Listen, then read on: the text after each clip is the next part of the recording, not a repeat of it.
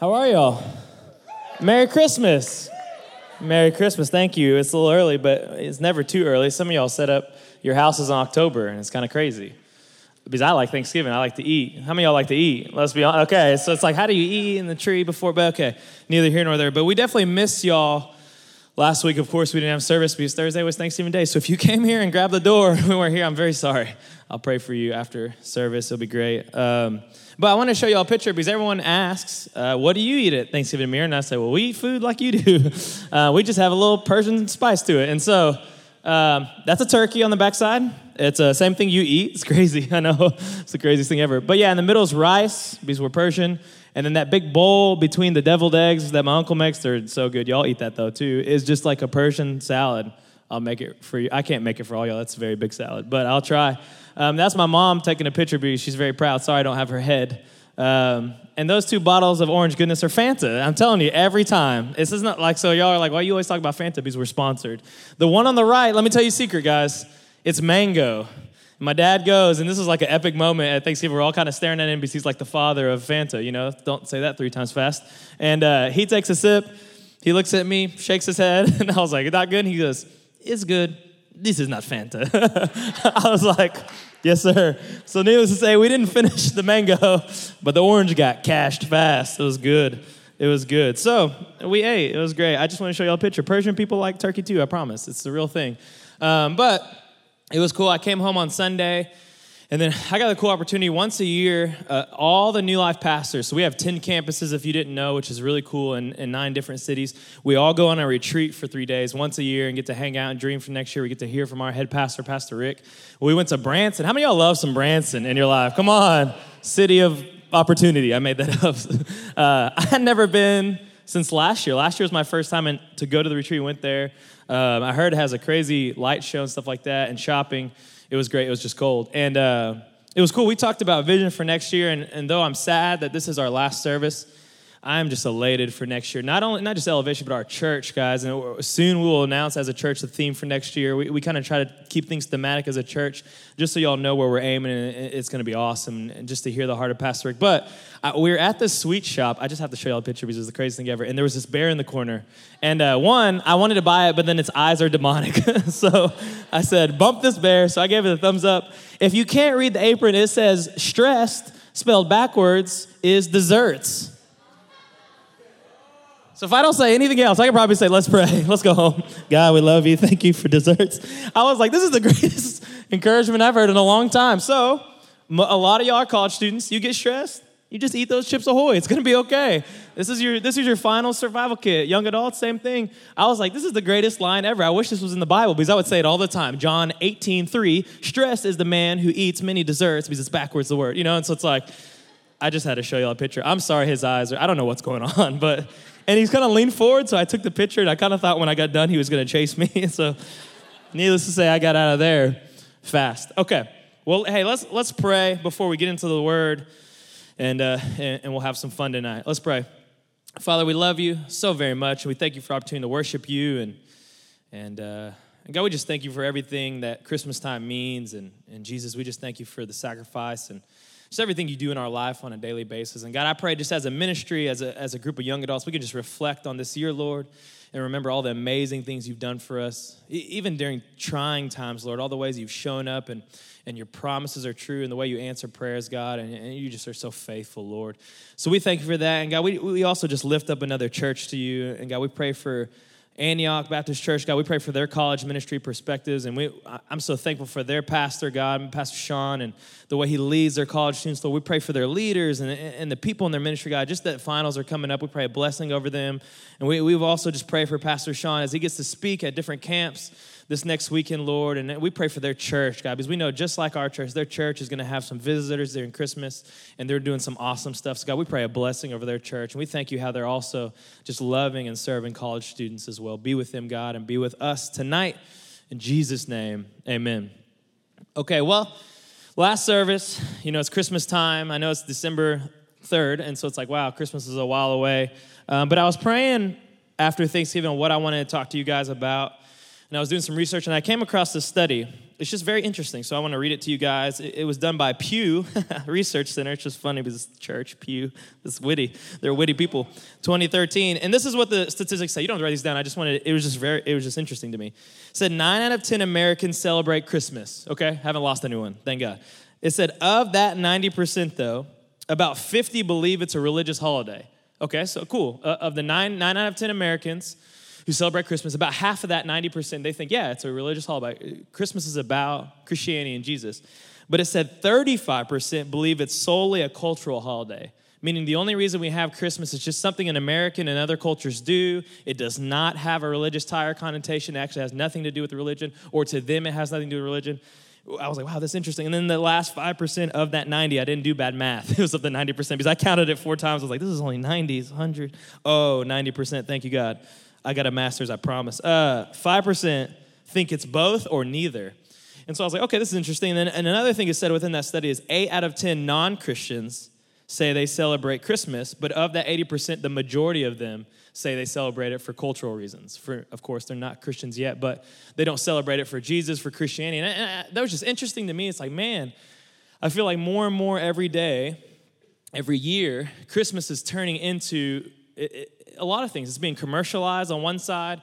As this says, it's, it's getting away from the, the, religious, the heart, the, and religious is probably the bad word. It's just the heart of Christianity. It's the heart of Jesus. It's getting away from that, and it's turning into more of a culture thing. Oh, we do Christmas because everyone does Christmas. And you get together and we get with our family and we open up presents. We go see lights. These are all amazing things, by the way. But it's a culture. The, the why behind it is not the same. And one thing you need to know is if you're like me and you hear these stats and you get kind of challenged, you're like, wait, wait, how do you not have God in any part of Christians or of our Christmas. We just have to remember, guys, and I do this bad, and I'm a pastor, and I'm just gonna remind y'all, we have to remember that arguing and, and, and I almost said that, that's not gonna be good, and getting frustrated about stuff is never gonna win someone to the Lord. It's never gonna get someone to say, oh, you're just proved me wrong in 80 ways. That's why we have Christmas. It's always been about love. It's always been about serving people. It's always been about sharing your story and the hope of Christ. Can I get an amen? That's where people are going to start believing. So you just have to remember we hear these things, or you might meet someone during this Christmas holiday and you might say Merry Christmas. And they might say, Oh, I don't say that. Well, no problem. Smile at them. They might have just a solid red Starbucks cup. Well, don't freak out lose your mind and repost 20 things. I was at Starbucks in Branson. The lady made my coffee. She said, Merry Christmas. I was like, You're awesome. Thank you. It's not, it's, they're just making coffee. Breathe. It's going to be okay. So, I just wanted to talk about, I think, just the simplicity of the heart of this season. And a lot of stuff you're going to be like, duh, Amir.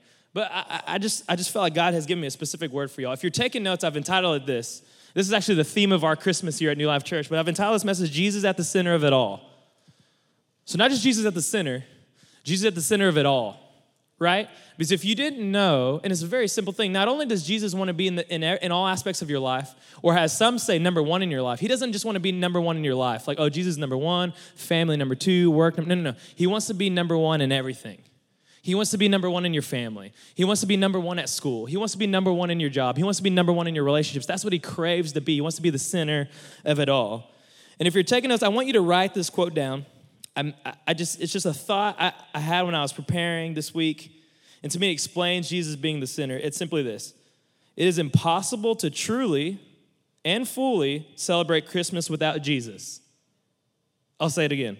It is impossible. This is my opinion. This is not in the word. This is my bold opinion. It is impossible to truly and fully celebrate Christmas without Jesus. So, what are you saying to me? I can't celebrate Christmas without you. No, you can, but I think fully and truly you cannot without having Jesus involved in it. And I'm going to give you all some examples. I promise I'm not going to leave you there, but I think so many times if we say as a generation we love Christmas, it's our favorite holiday, which is a great thing. We love to celebrate it, we love everything about it, then Jesus has to be a part of it. Because those things go hand in hand. It's not one without the other, right? But I think sometimes culture says it's, it's just a cultural thing. It's not, it's not a, it's not a Christianity thing. So we're going to jump right in. I want to give you all two points because we love points. That's what pastors do evidently. I'm going to give you points so you can remember just how we can keep Jesus in the center of it all. And then I'm gonna give y'all some tips at the end, just some really, really hands on stuff, practical, practical, practical city at the end, and we can get through this. Cool? So if you're taking notes, number one, you gotta know that Jesus is the why. And it'll be on the screens too. You gotta know that Jesus is the why. That might sound weird, I'll explain in a second. He's the why. So if you have your Bibles, after you've written that down, I want you to turn to two places. They're right by each other Luke chapter 2, verse 8, it's in the Gospels, kind of in the middle to the right of your Bible, and then the book of Matthew, chapter 1, verse 20. Matthew is literally two chapters before Luke, so you can thumb one, thumb the other. If it's electronic, you'll get there real fast. That's awesome. So, Luke 2, verse 8, and Matthew 1, verse 20. If you don't have your Bibles, no problem. We got your back. It's going to be on the screen. You know what I'm saying? Hashtag technology. Suckers. Just kidding. Um, so, let's go to Luke 2 together, and, and let's read. There were shepherds living out in the fields nearby keeping watch over their flocks at night. Let me just say this Luke 2 is, is like the full Christmas story, right? We're just going to read a part of it. Verse 9 An angel of the Lord appeared to them, and the glory of the Lord shone around them, and they were terrified. Let me just say this. I'm not trying to be crazy. I think I might get scared if I saw an angel. And y'all ever seen an angel? If you have, I want to go with you next time. That's crazy. I wonder if I saw an angel, I wonder what I do. So I read this yesterday and I was like, I might get freaked out too. Um, but the angel said, verse 10, Hey, don't be afraid. I bring you, watch this, good news that will cause great joy for all people. We'll come back to that. Today, in the town of David, a Savior has been born to you. He is the Messiah, the Lord. This will be a sign to you. You will find a sweet little baby wrapped in clothes, lying in a manger. His name's Jesus, and he likes to party. Okay, so in the manger. Didn't have rooms in the hotel, so they up in the manger. If you're wondering why they got born outside, that's why you see nativity scenes all the place. Because the Holiday Inn was closed. Sad. She said to be born outside. What if we had to be born outside? It's crazy. Okay.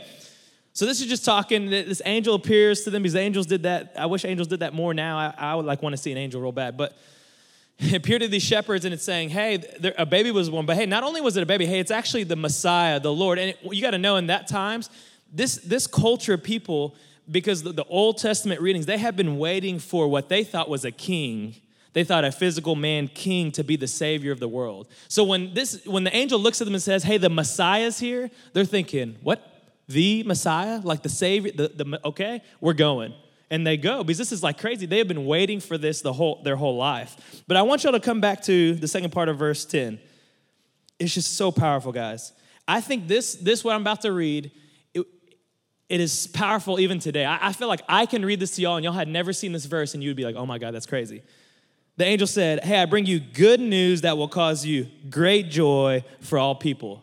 How many know the gospel of Jesus is good news that brings great joy for all people? It's like something that if someone's never heard, it's gonna bring good news, it's gonna bring great joy, and it's not gonna be just for some people, it's not gonna just be for Americans, it's not gonna just be for these people, it's for all people. That's why God is the same yesterday as today as before, because when anyone hears this good news, it's gonna bring them great joy and it's gonna be for all people. That's what's cool about God. This is not an outdated book that says, oh, yeah, that was 2,000 years ago. No, no, no. When people hear about Jesus, the Messiah, the Lord, this is what happens. I just think that's a powerful thing.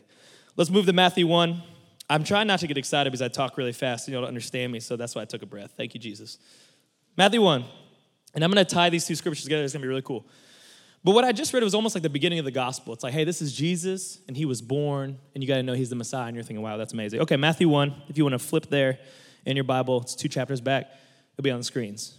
But after he had considered this, so this is Joseph now they're talking about. Another angel appeared, but you got to think this is a big deal. So angels got to be speaking to people because they don't believe the Messiah is coming. An angel of the Lord appeared to him in a dream, talking about Joseph, the husband of Mary, and said, Joseph, son of David, do not be afraid to take Mary home as your wife, because what is conceived in her is from the Holy Spirit. Okay, this is what this is talking about. Mary got pregnant. Mary and Joseph were married. They hadn't done married stuff yet, and Mary got pregnant. So he was afraid because back then, if, if a wife commits adultery, you're going to divorce her because it's going to look bad on your name and your family. And so he's fearful because he's like, I didn't get my wife pregnant. How'd she get pregnant? And it, this angel says, and this is the hardest thing, one of the hardest things for us to realize as Christianity. It's hard for me to wrap my mind around. Well, yeah, that, that, that child was a gift from the Lord. It was given to her by God. And so this, it took an angel to come to him in his dream. I don't know if you've ever had dreams, powerful dreams about the Lord. I wish you can just Google anytime dreams about Middle East people hearing God. I've read the number one way people are coming to know Jesus, Heather, correct me if I'm wrong, in the Middle East is they have dreams about God. They have dreams that God speaks to them and says, I need you to go to this place. It's, it's the craziest stuff in the world. I mean, I can't even make it up. This is like my family back there. And they'll wake up and they'll go to this place they saw that resembles somewhere in their village at night. I, I kid you not. And they'll knock on the door and they'll say, What are you doing here? And they're like, I had a dream that I was supposed to come here. They'll walk into an underground church and they'll give their life to Christ right there because God speaks to us in dreams at times. This is crazy. So he, this angel had to come into Joseph's dream. Let's go back to verse 21.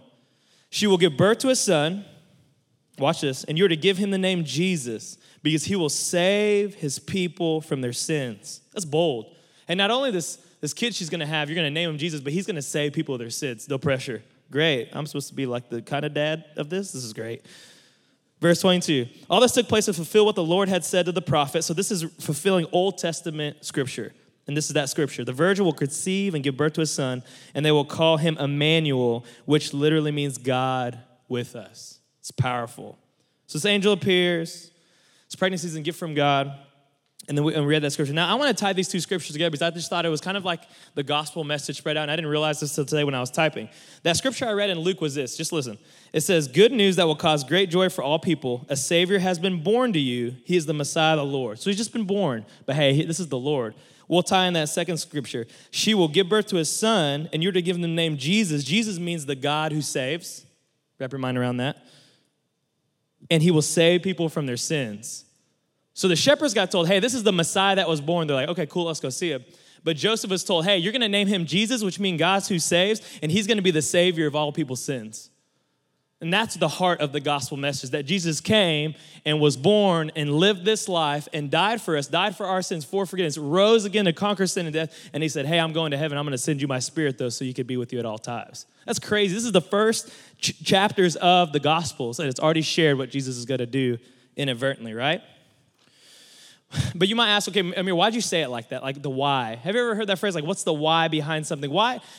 A lot of ways that's used, not just in the church, it's just vision, talking about vision for your life. So, like, why do you do things? Why do you do the things you do? So, think about in your life. If I ask you college students, why are you going to college? I, I, even if you didn't know why you're going, that's funny, uh, undeclared. Okay, no, it's like, why are you going to college? You would be able to say, well, man, I have a dream, or I've always wanted to, or I hope to do this, be a teacher, be a nurse, be an engineer, all these things you dream of. You're going to school for that, right?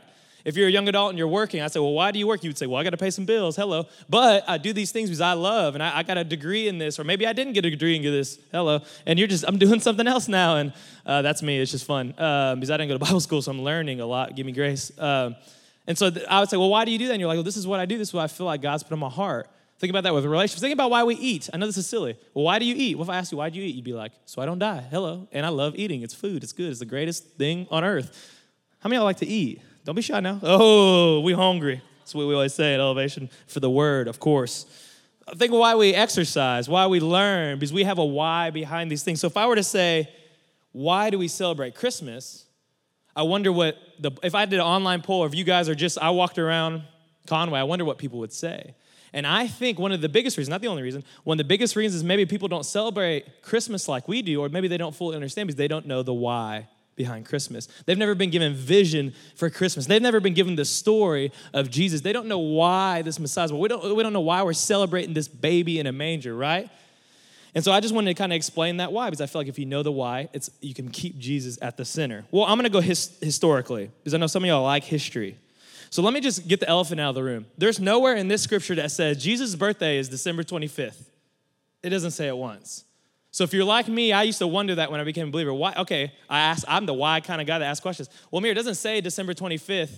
Why do we celebrate Christmas on December 25th? Yeah, yeah, I don't know. But I did research for like two hours. And it was interesting because back in the day, Old Testament times, 100, 200, 300, 400 BC, or 80, excuse me, they would celebrate kind of Christmas Christian festivals and end of year celebrations would be at the end of December and the beginning of January. And so they had no record of when Jesus was born. Some scholars will say, oh, I think it's sometime in April. Some scholars will say, oh, I think it's sometime December. Some scholars will say, I think it's at the beginning of the summer, it's in June. And none of them had a way to put their finger on it. But the first time Christmas was celebrated, like, hey, today, December 25th is celebrated, was in 30, 336 AD, the, the fourth century. The irony was it was celebrated by Constantine. And if you ever took a history class, Constantine was a Roman emperor, but he was the first Christian Roman emperor. He was the first one that said, Yeah, we're going to be a Christian government. How do y'all know Rome had some swag back in the day? Um, have you ever watched 300? It gets crazy. They have 25 abs, and it's like the craziest thing in the world. Scary. Guys like want to watch it because we're manly, and then we get really, just sad comparison and scary. Lost my train of thought. Okay, so I was thinking about abs. That's weird. sorry, so sorry. Okay. So Constantine said, We're going to kick it December 25th. We're going to celebrate Jesus. That's what we're going to do. And then there was this Pope, his name's Pope Julius, and you can look this stuff up if you don't believe me. That next year, the same year, he said, Hey, this is the this is the day because we've celebrated as a culture, we've celebrated as a region, because how many of you know Roman Rome had a lot of power back then. We've celebrated this, and this Pope said, Hey, we decide this day is gonna be Jesus' birthday. We don't know if that's true, but we've decided, we, he stamped it, and the Roman Empire government said, hey, on this day, December 25th, we're going to celebrate it. And that was literally 1800 years ago. That's why we celebrate Christmas on the 25th. But it does not say in this word, I'm sorry, the why, but I just wanted y'all to know. We've celebrated every year since then. Let me give you the de- definition of, of Christmas, though. Again, you might say, Amir, this is really simple. Why are you talking about this stuff? Because I just feel like people don't know. So if you don't know, how can you celebrate something you don't know? It doesn't make sense to me. Christmas in the Greek is two words, Christes, Moesis, and it literally means the mass, mass, Moesis, mass, or festival of Christ. Meaning that when we use that word mass in our world now, what are we talking about? We're usually talking about communion. Communion, yeah, it's done in the Catholic um, denomination, but it's done in all denominations. We do Mass at our church. Scripture doesn't say how often you do Mass. Jesus just says, when you do Mass, remember me. That's what he talks about, communion okay? And so this is talking about that same thing. Why do we take communion? We take communion to remember what God did on the cross, his body and his blood, and remember what he's done in our life, right? What this is saying right here, Christmas, it's saying like that. It's saying, hey, remember Jesus, but remember his birth. It's like take a mass, t- take a communion of his birth. Let's hone in on his birth. Why? Because Easter, we're going to focus on his death. And so it's interesting when we say Merry Christmas in English, we're literally saying Happy remembering Jesus was born. Hello, Merry Christmas. Happy remembering Jesus was born to you too. Merry Christmas, Amir. Happy Jesus was Merry remembering born to you too. Merry Christmas, Amir. Well, happy Jesus was born to you. It's good. Why do you keep saying that? Because that's what it means. No, it doesn't. Yeah, Google it. Google it. I promise. That's what it is. It's literally remembering the birth of Christ. To me, that changes the way I say Merry Christmas. But it's crazy. I love the phrase Merry Christmas. There's nothing wrong with that. But when I know that when I say Merry Christmas, it literally means remembering the birth of our Savior, there's a new hope to it it changes the way you say it. It has a different attitude, it has a different swagger to it because it's talking about, hey, you need, don't forget. It's almost like a, a, a, prompting, hey, don't forget that Christ was born. Hey, when you're putting up those lights, when you're putting up that tree, when you're buying those gifts, when you're eating candy canes, when you're, hey, that's amazing. Don't forget Christ was born. Please don't forget Christ was born. It's a big deal. How, how many of y'all know? And it's funny because we say Merry Christmas. What's interesting for me, guys, I've been celebrating Christmas since I can remember. In the Brown household, I say Brown because it's our skin color. The Brown household, the Tan parents, we celebrate Christmas. We had a tree, we had presents, we had lights. My dad is the guy who put lights on our tree 20 on our house 20 years ago and has never changed them. He just literally plugs them in. So one flashes, one stays still, one doesn't work, and one's like it's like playing Sandstorm. You know what I'm saying? Throwback 90s. No, okay. College was different for me than y'all. Okay, sorry. Uh, it's bad. So we would celebrate that, and I'm thinking, okay, cool, Christmas. You, it's a family thing. You get together. Because I wasn't, I didn't grow up in church.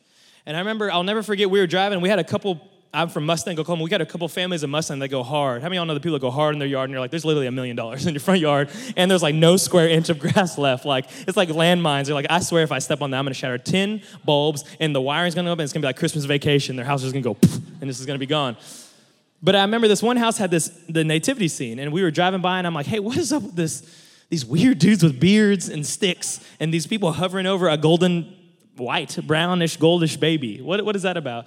And i remember my friend was like yeah that's just it's jesus. And i was like oh yeah what does that mean? Why do they have a baby in their front yard? There's no santa there's no frosty there's no lights there's no north pole. These people are wrong. Get that crap out of there. Why would he be born outside? This is crazy. Because the holiday was closed. I didn't know that. I found it out later. Okay so and he was like, hey, yeah, man, Christians believe, I, will never forget this. He's like, Christians believe that this was the birth of Jesus, the Son of God. So he was born on Christmas. That's why they, that's another reason. I'll never forget. He said, that's another reason people celebrate Christmas. I was like, oh, cool. So some people celebrate Christmas because they think this guy was born. Awesome. Great. I'm going to go open my presents and have a good time. Um, and I'll never forget when I became a follower of Christ in college, seven years ago now. Yep, eight years ago now. And I, re- I figured out the why behind Christmas, and I figured out that, man, And Christmas is real. We're really celebrating the birth of our Savior. Like, this is when it began. This is when, when Jesus stepped foot on this earth and would later do incredible things for us. It changed the way I saw Christmas. Did I do Christmas perfect after that? No. Was I like, oh, doing a Devo every day during Christmas time? No. but it changed the way. Why? Because I knew the why behind Christmas. I knew the heart, the, the vision, the heartbeat behind Christmas, why we do this every year, and why it's so important to God that He was born, that we remember Him, and why we say Merry Christmas. It just changed the way I thought, and I just pray that that's the same for us. Let me give you all an illustration. This is really crazy, but I think it's really funny. Illustration meaning it's not real, so don't get mad when I say this. Say, for example, I uh, later down in life, please God, passed away and went to heaven, and I just aced it as a pastor. I was pretty awesome people, our, our ministry was always healthy and great and, and full of the truth of the word. And, and, and basically, when I passed away, people wanted to remember me. And so they, they made this holiday called Amir Mas. Um, not Spanish mas like more, like mas because Christmas. And coincidentally, my birthday is August. Hello, stage. Gain away. Hello. Okay. My uh, birthday is August 25th, so it fits perfectly.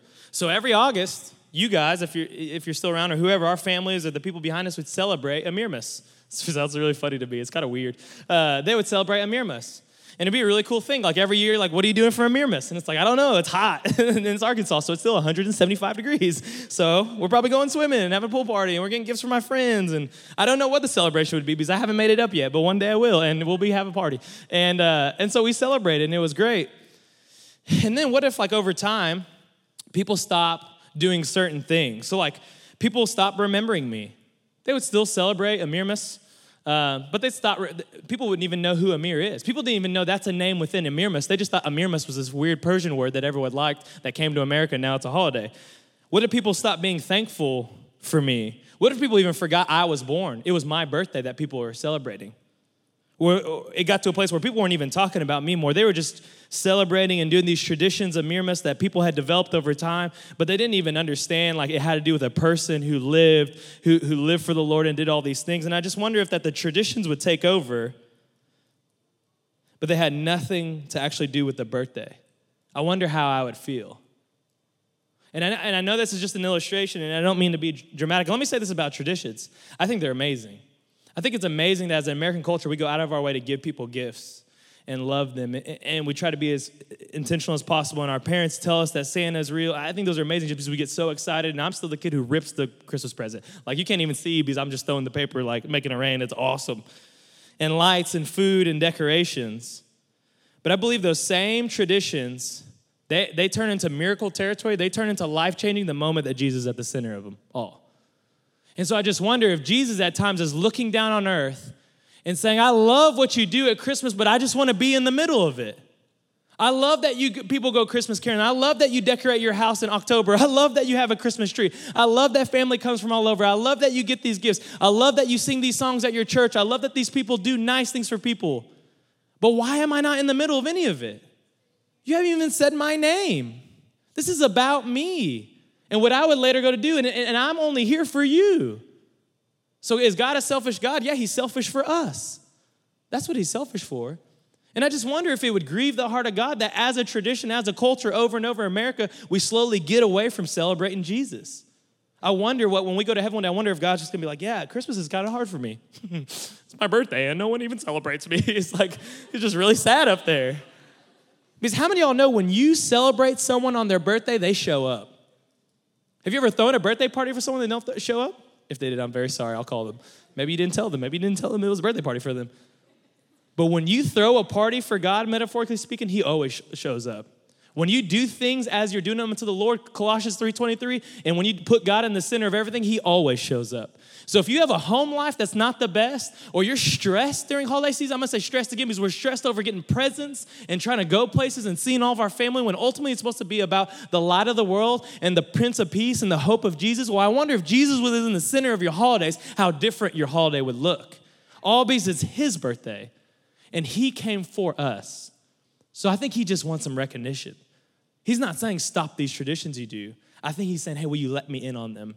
Because I want to put a little Jesus twist on them and I want to change your life. That's what I wonder for this year. So, I think we got another why. Point number two. This is going to be metaphorically funny. Don't fall asleep on Jesus. Don't fall asleep on Jesus. Drank too much eggnog, got crunk, bye.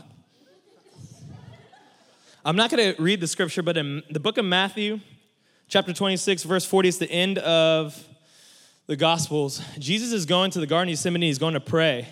And he's with the disciples, and, and he tell he talk, there's an ongoing conversation. You can go read it later, Matthew 26, 40. And he goes and he says, Hey, just stay here. I'm gonna go pray. And he walks up and goes pray. And scripture says that he feels like an anxiety upon him, like he feels something big's about to happen. So he literally comes back. It doesn't say how long. He comes back and the disciples are asleep. And he's like, What what are you doing? Hello, wake up, wake up, wake up, wake up, wake up. And he says, Okay, I need you to stand firm and I need you to pray so you won't sleep. He said, The flesh, the, the, the spirit is willing, but the flesh is weak. That's what he says. Stand up, guys. Come on. Will you pray for me? Because he can just feel this is one of the biggest moments of his life on earth. He goes back and he starts to pray and he starts to ask God and he literally asks God and God shows him, hey, you're about to get arrested and you're about to go and get killed. And he literally looks at God crying and he says, God, could you please take this cup away from me? And then he goes back, scripture says, and they're asleep again. what the heck are y'all doing? It's like, are you that tired? And Jesus wakes them up again and says, hey, what the crap are y'all doing? Will you please just wake up? Are you tired? Here's a Coke. Come on. And he's like, and pray, will you pray for me? Please just pray for me. Because I'm going through some prototypical hell over here almost. Because he knows what's about to happen. He knows he's about to get beaten. Scripture says that when he's praying to God, he literally starts to sweat blood. And if you research what that would take, it takes this extreme, unrealistic amount of stress for you to start sweating blood. And all he's asking them to do is stand up and pray for him because he needs help. Because he's just so burdened and so nervous. And he knows this is what he's supposed to do. And I, I just feel like, metaphorically speaking, so many times during this holiday season, we fall asleep on Jesus. It might be the most, one of the most important times to him when he's saying, Yes, all this holidays, all these friends and family, I just want to be in the middle. And we just kind of say, Cool, God, I'll talk to you later. I'll see you January 1st when I need your help with my goals. That's when I'll call you back. Because I'm, this pants don't fit and I'm having a hard time, God. That's what I say, not y'all. And I just wonder if we don't understand the why, and we're kind of metaphorically falling asleep on Jesus. Let me, let me give you an example. I shared this with the serve team earlier. When I became a believer in the three or four Christmas breaks, I'd go home to Oklahoma. I think every single one, I didn't open my Bible. Uh, I didn't go to a church because I didn't have a home church in Oklahoma. I do now when I go the past couple years. Uh, I would never really worship. I might listen to worship music, and I would hang out with some friends that uh, I love that are my best friends till this day. The majority of my friends, I'm a pastor, this is ironic, the majority of my friends in Oklahoma aren't believers yet. And but I love them. They're my best friends. They're always gonna be my best friends. I'm gonna talk to them about the things God, but I'm not gonna force it upon them because I believe God's timing is perfect, but I'm gonna be a model to them and uh, I would just take a break from God. It was almost like I, I had a timeout sheet and I would just punch it in here in Conway. But all right, God, seen a little bit. I still love the Lord. I loved elevation. I loved all the growth I had, but I would just kind of take a break because I'm thinking it's Christmas break. God, it's, it's just hard for me. There's a lot going on, and I and I would get challenged because then I'd get in an argument with my dad. And I'd snap at him and I'd, I'd lose my cool. And then I'd get into it with my friends. And I'd see people that I used to hang out with and I'd get into old habits. And then I would wake up with guilt and shame and say, Why did I even do that last night? And all in all, I was just not connected to God like I had used to be because I was just kind of given a break God because God wants to be the center of it all. And so, metaphorically speaking, I was just taking a, taking a nap. Jesus, I'll come back later. And so, for college students, I think this might be the most challenging for y'all because you have so much time off. And some of y'all are, are younger. And so it's easy to be here and be around your community. Some of y'all come from uh, out of state or smaller towns, or, or some of y'all don't even talk to your friends at home anymore. Not that they're bad people, you're just at a different place now. And you'll go home and you go around these environments, you get around these things, and it's very hard. And I just wonder if we went in with the same swagger, the same heart, the same desire to grow, the, to seek God like you have now. It might look a little different because you don't have a Thursday night gathering, you don't have a small group, you don't have these best friends around you every day. It might look a little different, but I wonder what God would want to do. The same for young adults. I was doing counseling in the city. I got a week off went home. I didn't open the word once. I didn't spend time with God at all. I just like, it's a rest. I want to take a break. I'm working now. I'm at a school. God, please. And I wonder, just like earlier, said, I just want to be in the middle of it. You don't, you don't have to, I want you to want to hang out with me. When we talk about find your place in Christ, guys, right? It's one of the one of the vision, the parts of our ministry. I think the myth that we think about elevation is find your place in Christ. The only way you can grow in the relationship with God is here, or is in your life group, or is on a mission trip, or is at the stand. When really finding your place in Christ, when growing your relationship with God is unconditional on where you're at. Now, find your place in the church and find your place in biblical community, yeah, it's 100% where you're at. So one day you college students or one day you young adults, if you move, that's what we pray. We pray you hope you know that I need to get involved with the church and I need to find some biblical community. But you growing in your walk with God is not conditional upon us. And it's not condi- conditional upon your people around you, even though they love you. And so I'm just going to challenge you hey, let, let's seek God the same way. Let's grow the same way. We can do that anywhere. You can have God. That's what's cool about the Spirit of God. Let me read you a scripture. We read this in August. Pastor Lauren Foster, in the midst of Tim Tebow madness, I didn't say that earlier. Those are here, it was fun. Uh, he read the scripture this week and taught on. It's John 15, verse 1. I just want to read y'all this. This is the first scripture I taught y'all at the beginning of the semester. And I just want y'all to hear Jesus' heart. This is Jesus speaking. I'm the true vine, my father's the gardener. He cuts off every branch of me that bears no fruit, while every branch that does bear fruit, he prunes that it'll be even more fruitful. You're already clean because the word I've spoken to you. Watch this, verse 4, most important. Remain in me, and I will also remain in you. Stay connected to me, saying, Hey, hang out with me, and I'm going to hang out with you. No branch, none, nobody, no branch can bear fruit by itself. It must remain in the vine, it must stay connected. Neither can you bear fruit unless you remain in me. We'll stop there. So, what Jesus is saying is, hey, even at Christmas break, even at a change of scenery, even at a different time, I just want to be connected to you. And I promise you'll bear fruit. Because some of y'all are trying to bear fruit with your family, you're trying to bear fruit, friends. If you're like me and you want to be a light to others, but it is impossible to bear fruit without being connected. And the best part of the scripture is it says the Father prunes. What I told y'all in August is you can either let the Word and God and the Spirit of God prune you, or you can let the world prune you. And I promise when the world prunes you, it's not a good outcome things are going to change when you come back in January. I've seen countless people. I did this myself for a month, and I had a best friend, thank God, who pulled me back to elevation. I was on fire for God. I was growing. I wasn't perfect. I was just coming around here. I would sit in the back because I knew so many people because I happened to be involved with UCA, and I started moving a little forward because I got confidence, and I finally got in a small group of three semesters, and then I just took a break from God over the break. And I came back in January, and it didn't matter what anyone said to me. You going to elevation? No, I'm not going to elevation. Oh, man, I'm over that. I had no reason because I just stopped being connected. And thankfully, I had a best friend who grabbed me by the neck and brought me back here and I got back around you guys, and I got back around God, and I remember I was being an idiot. So, it's true. This is how I want to end. I'm almost done. I just want to give you all some practical ways to keep Jesus in the center of all. If you're taking notes, I would love you to, and we'll be done. The first one is this simply spend time with God daily. I say simply because it's very simple and I say spend time with God daily because that sounds okay. Let me. I heard a pastor say this the other day. I can't stop talking about it. There's two different things in this world. Simple and easy are not the same thing. There's a million things that are simple in this world, but they are not easy. This thought of spending time with God every day, I'm not dumb. I'm your pastor, and it's hard for me to spend time with God every day. I know it's not easy, but it's a simple thought. And I'm just challenging you, and I'm going to do with y'all. Let's hang out with God daily. This is what Pastor Marcus Brown says, our Forceman pastor. He always says this. He goes, If you're having a hard time hanging out with God, do this. Give God 15 minutes, whenever you want, day, afternoon, night, 15 minutes. Just 15 minutes. He goes, Do this. Get one worship song, whatever song you want, and listen to it. Phone, car, YouTube, whatever you want to do. Listen to one worship song. Hey, and then find a scripture. It can be one scripture, it can be the, the, the verse of the day, it can be whatever you want. You can just random brrr, ding. You can open your Bible and do that. It doesn't matter, whatever you want to do. And for five minutes, read the word. And then the last five minutes, just pray. Pray whatever you want to pray. Thank God for stuff, ask God for stuff, whatever you want to do. Set a timer. 15 minutes will go off, go on with your day. Not that it's supposed to be religious, like you check a thing off, but if you're having a hard time, if we can't give 15 minutes to God, we're in trouble. And that's including me. And guys, I promise you, there's days I don't get into the word. That's just a place to start. Okay, I have a request for you guys. How many of y'all have ever heard of Advent? What that is? Raise your hand if you've ever heard of an Advent. Okay. When I was praying last week after Thanksgiving, I felt like this was really strong in my heart. And I just need everyone's eyes at me because this is going to sound a little crazy, but I just believe, believe in y'all. I found this Advent. Advent means in, in the Latin, it means coming. And the word Advent is the, the arrival of someone, the, the coming of someone of influence or something of influence, right? And so I was looking and I found a two week 14 days reading plan. And if you're a math buff, buff, buff, buff, buff, thank you, foreign, it's hard, math buff. If you're a math buff, you would know that Christmas is in 22 days. I found this 14 day plan, and I'm just asking you to do it with me. I'm challenging you. Now, some of y'all are looking at me right now, please don't check out and you say, Amir, I don't ever read. That's okay. Some of y'all are like, well, I read every day. I think this wouldn't be no problem at all. Some of y'all are like, Amir, I don't get anything out of the word. Okay, I'm asking you to try again.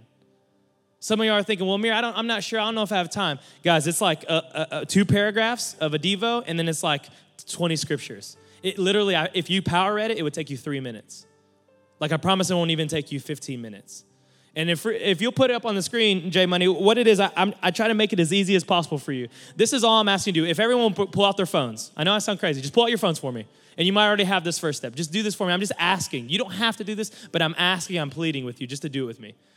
If you'll go on your phone, you don't have to do it now, you can download the Bible app. It's 100% free, iPhone, Droid, doesn't matter. If you don't have a phone that'll do that, you just go to Bible.com. Bible.com. It's very, very easy. Wait, I'll give you instructions. I just want you to go to or, or remember or make a note to download that app. The second thing is this if you text that number, it's the same thing we used with Pastor Neil a couple weeks ago. Just text the word Advent. You can text any word, but Advent works. To that, that number, it's a Google phone number. It will respond and give you that, that screen on the left. It'll give you the link to the guide. And why I told you to download the Bible app is if you have the Bible app, guys, you'll click that link and it'll open up in the Bible app. But if you don't, it'll go to Safari and it'll show you it, and you just got to make a quick username. You'll put name, last name, username, password. It's really easy. Again, I know I'm asking you to do stuff, but I don't want five of us, five of y'all to do with me. I'm challenging you. Let's get in the Word together as a ministry. But there, it's 14 days. There's 22 days. If you'll just text that number right now, I'm just giving y'all a moment. I know this is different. A pastor's letting you take your phone out in church, but please don't be that person that says this is not for me. Oh, everyone else will do it. Even if you've never gotten the Word, you just got to start somewhere, and this is so easy. And it's great because if you forget a day, you get busy on a day, you're traveling a day, no problem. Just pick back up where you're at no condemnation. But you can just text that number, you'll get that plan. If you have the Bible app, which is free, what's cool about the Bible apps, if you're in the bathroom, if you're in the car, if you're driving somewhere and you're bored and you're trying to learn to get in the Word more, you just click it. There's a verse of the day. You don't know where to start? Read that one scripture. Remember what Neil said two weeks ago, guys. He said, quality, not quantity.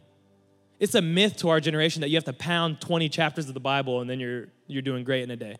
You might read one verse. It's great. It's going to be okay. No one's putting that pressure on you. It's not coming from me. But I'm asking you to do this with me. And this is where we're to get crazy because we're a generation of technology and I've way past my time. And so this is what we're to say. I just want y'all, when you read something that you love or that encourages you, or maybe something stands out for you, I want you to post about it somehow and the hashtag's hashtag elevation advent 15. If you forget about that, I'll text you it. I was to say something funny. I'm just kidding. So if you read a scripture and you're like, this is awesome, screenshot it, instant elevation advent 15. Hey, this is really cool. And then we can do it together. We can encourage each other. You might encourage people that never read the Bible before. Please don't let me be the only one on the hashtag that post stuff. It'll be embarrassing, man. Don't play like a big elevation joke on me like, don't post, let Amir do it. There's like 30 of me. This would be so sad. It would be so sad. But I just want to finish strong this year. Cool? Let me go through the last couple of these. The next one, application, you can give to others. Get out of your comfort zone. Help someone, family, friends, strangers. That Christmas mall evidence that we're talking about, it's my top three favorite thing we do as a church. People come in, guys, who have from the Dream Center, from these places we do outreaches, and they have no money, they have no hope, and they literally come in, and for every kid they have, they get a big gift and two small gifts. And, and they wrap them and they keep the kids in the forest so the kids never see it, so the kids don't think their parents can't provide. And they go home and they'll put presents on the Christmas tree, and it's the cool, one of the coolest things we get to do as a church. Why? Because you guys give to it, and you guys buy gifts, and you guys come serve at it.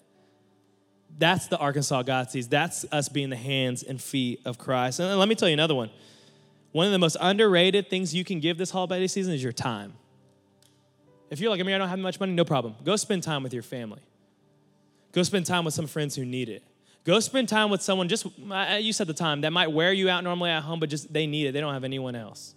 Ask God if you don't know who that is. You never know what God wants to do through you if you give. Number three, practical advice be Christ like. Just be a light to others. Love people, serve people. It is amazing to me that during Christmas, Christians don't stand out, that we kind of get lost in the crowd. It's, it's just kind of crazy to me. I don't want to be that Christian. I want to be someone who stands out, not to so people see my actions, but see, someone is blessed by me. When I leave Walmart, I can really show gratitude. So, you know, I just want to be a blessing to people. I just want you to be Christ like. Last one is this reflect on what God's done this year. I know that's not natural for us, especially for guys. We're like, oh, reflect, shut up, Amir, that's weird. I don't want to blog or write a journal. Jeez, this is weird. Ooh. Okay, take 15 minutes. I'm talking the whole Christmas break. Please start a timer. I know I'm on a 15 kick. It's my lucky number, and it's the year 15. Suckers. So it's about to end too. So you never know what's going to happen. 15 minutes. Just reflect on what God's done. Even for some of you who have a crazy year, I promise you'll see ways that God's shown up. And then write it down. Last year, some girls in a life group, they got a Christmas ornament and they wrote on little strips all the ways that God had provided and, and answered prayers. And they put it in the Christmas ornament. They capped it and they wrote 2014 on it and they put it on their Christmas tree. And for the rest of their life, they'll look at that 2014 ornament and they'll remember what God had done. One, a $1 ornament. Really cool. Last one is this I lied. Recalibrate. Rest. Jesus Christ, just rest. College students, young adults, rest. It's okay to take a day off. I know some of y'all have to work. I know some of y'all have to stay here. I know some of y'all, you're like, I mean, you don't know my family life. I know. Just find a time to rest. Sabbath, honor the Sabbath is one of the Ten Commandments for a reason. Just rest. It is a myth that you have to always be doing something. And then the younger you are, college students, you're to figure this out when you're my age, but you, I, I missed all these years because I felt like I had to be going, going, going, going, going. I'm not saying don't hang out with your friends and family. I'm saying just make time to rest. Whatever that is for you. It might be sleeping, it might be Netflixing, it might be hanging out with people you love, it might be reading. I don't know what that is, whether you're an extrovert or an introvert. Just make time to rest, please, God. Recalibrate and just ask God. Do this with me. Everyone write this down. Ask God, God, what do you want from me for 2016? Because if you don't believe God speaks, I promise He'll speak to you. This is the number one way He speaks is His Word, and we're going to be doing a Bible plan together. Hello, got your back, trying to set you up for success, suckers. Just ask God, hey, God, what do you want from me, family, friends, job, school for 2016? And watch the things He starts to put on your heart. Because I want us to be a generation that believes our next year is our best year. Not that we just, oh, I hope I'll survive next year. Jesus is hope. He's our Savior, was born. He doesn't want us to live like that. I love y'all. Let's pray. Will you bow your heads with me?